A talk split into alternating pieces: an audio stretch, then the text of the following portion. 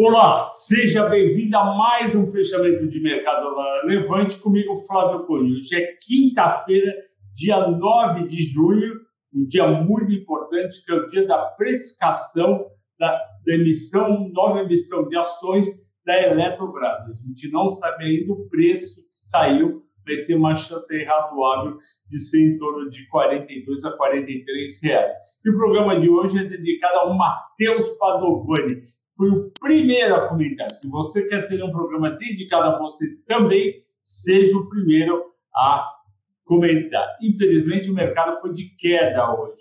A Bolsa Brasileira ficou praticamente o dia inteiro negativa. Teve um momento lá, às 11, que ela positivou, influenciada desde o início negativamente pelas bolsas americanas.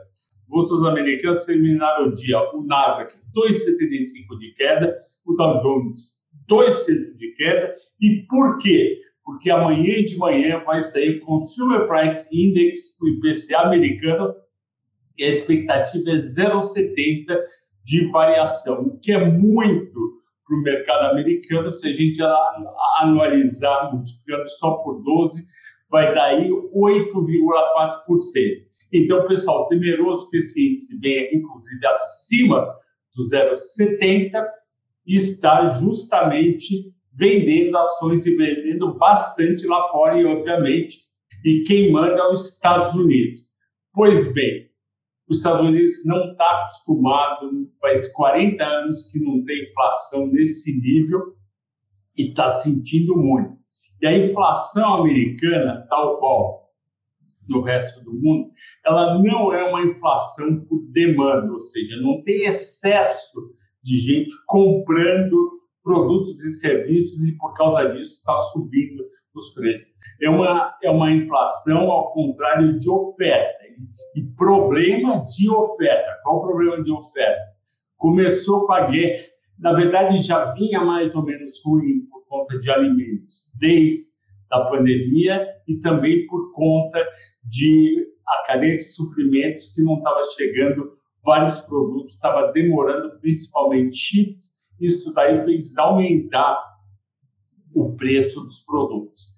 Para piorar toda essa situação, o petróleo começa o ano a 78 dólares por barril, nem dá para acreditar, e conforme em janeiro Putin vai ameaçando que entrará na Ucrânia, o preço vai subindo, até que vai de 78 para 83, para 90, chega em fevereiro, antes do Putin, dia 24 de fevereiro, entrar na Ucrânia, o petróleo está 95 dólares. Não deveria estar, deveria continuar naquela faixa dos 80 dólares, no máximo 85. Ele entra, o, a Europa e os Estados Unidos cortam parte da compra, um terço do que eles compravam normalmente, para forçar ela a parar. A guerra ela não parou, só que teve que comprar esse petróleo extra, que dá um milhão e meio de barris por dia, em outros lugares. O preço aumentou. E agora, faz duas semanas, resolveu cortar mais um terço. Então, isso daí fez subir muito petróleo e também gás, cozinha, e por tabela querosene de avião, diesel, óleo combustível e gasolina, e o etanol foi junto. E com isso, a inflação disparou em todos os lugares. Estados Unidos está começando a aumentar juros, Europa vai começar a aumentar juros em julho, e além disso, eles vão começar a vender títulos. Eles estavam comprando títulos para dar liquidez para o mercado.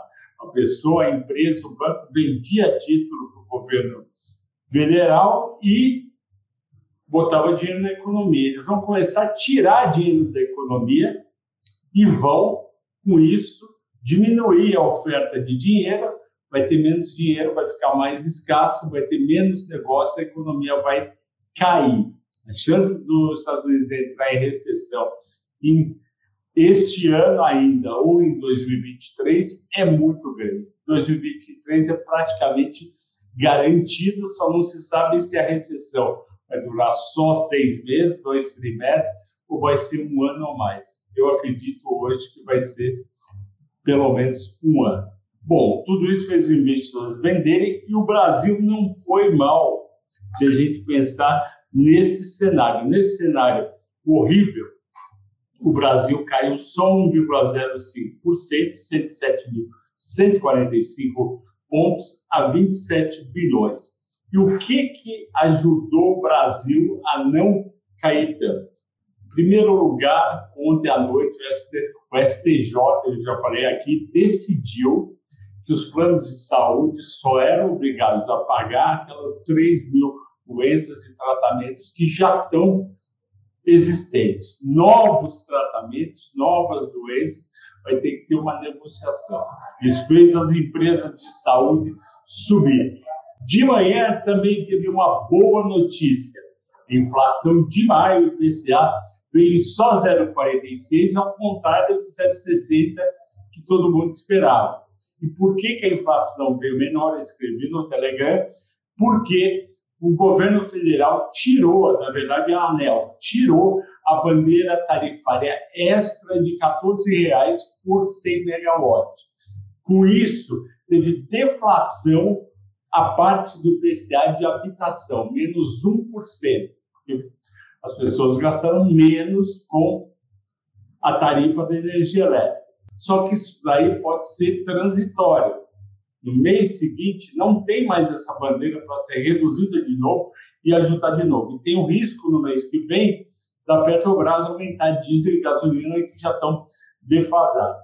Com isso, a inflação foi menor e o mercado se animou, os juros futuros caíram e as ações de algumas varejistas, como americanas, subiram e também subiram de algumas construtoras. Então, isso fez com que o mercado brasileiro tivesse, na prática, um terço da queda que teve o mercado americano. E teve a Eletrobras também, que eu vou comentar no final. Hoje é o dia da precificação e a ação subiu. O dólar aqui também subiu, foi para 4,91, subiu 0,80. Por que, que ele subiu? Ele seguiu o dólar norte-americano no exterior, subindo 0,77 frente às moedas do DXY.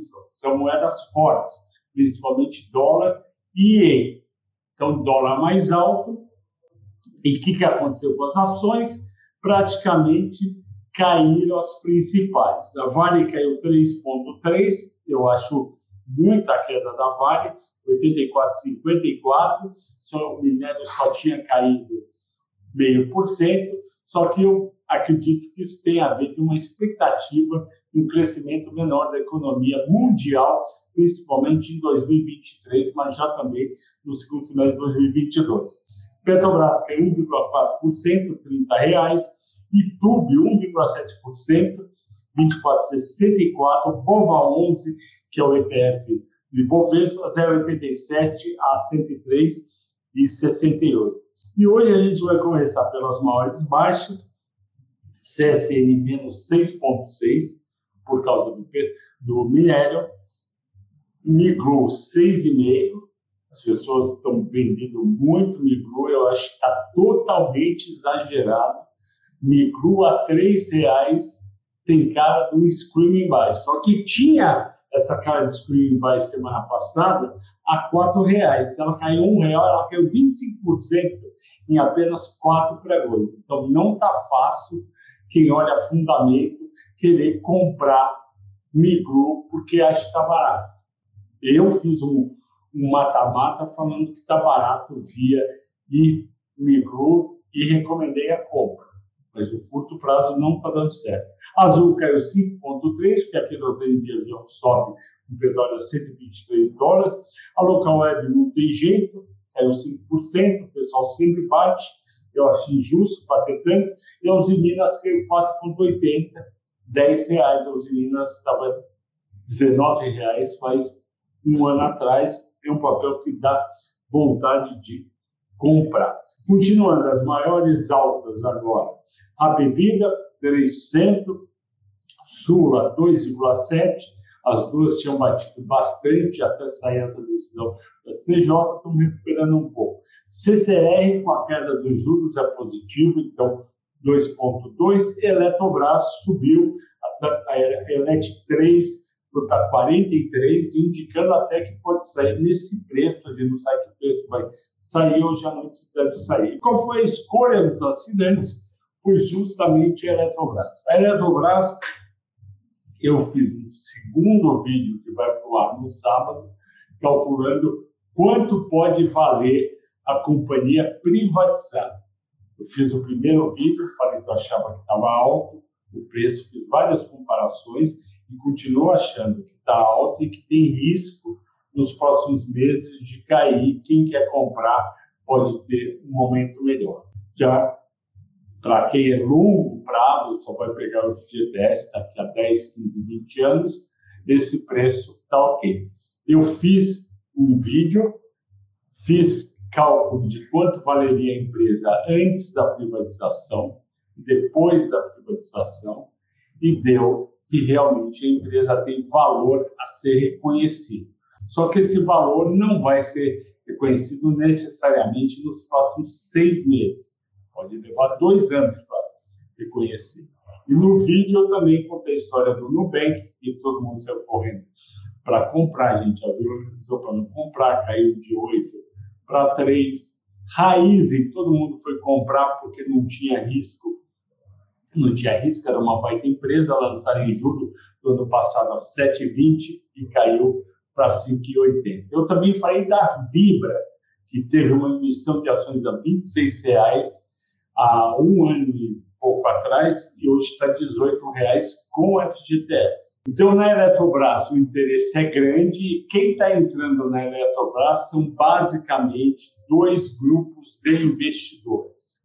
Tem aqueles 9 bilhões que estão pedindo 9 bilhões para o FGTS, que não aguenta ver só subir 3, 4% ao ano e acredita no longo prazo e pode ficar lá com o FGTS por 15, 20 anos e aí tem uma chance boa de ganhar. E também aqueles investidores de longo prazo e investidores que já são do setor elétrico que estão entrando para fazer um turnaround na companhia e ver essa companhia dobrar de preço nos próximos três, quatro anos. Isso pode acontecer?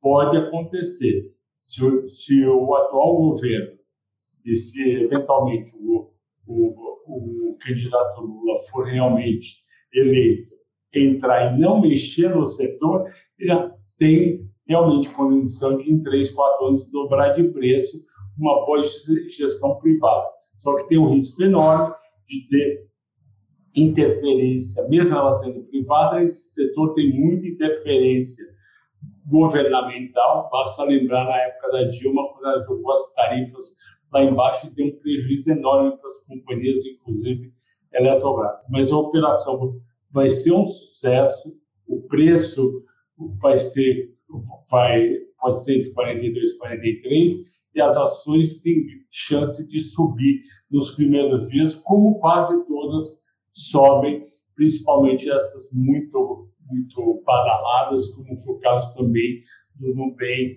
e da Raiz. Ok, pessoal? Agradeço a todos pela, part pela participação, pela audiência, pela preferência.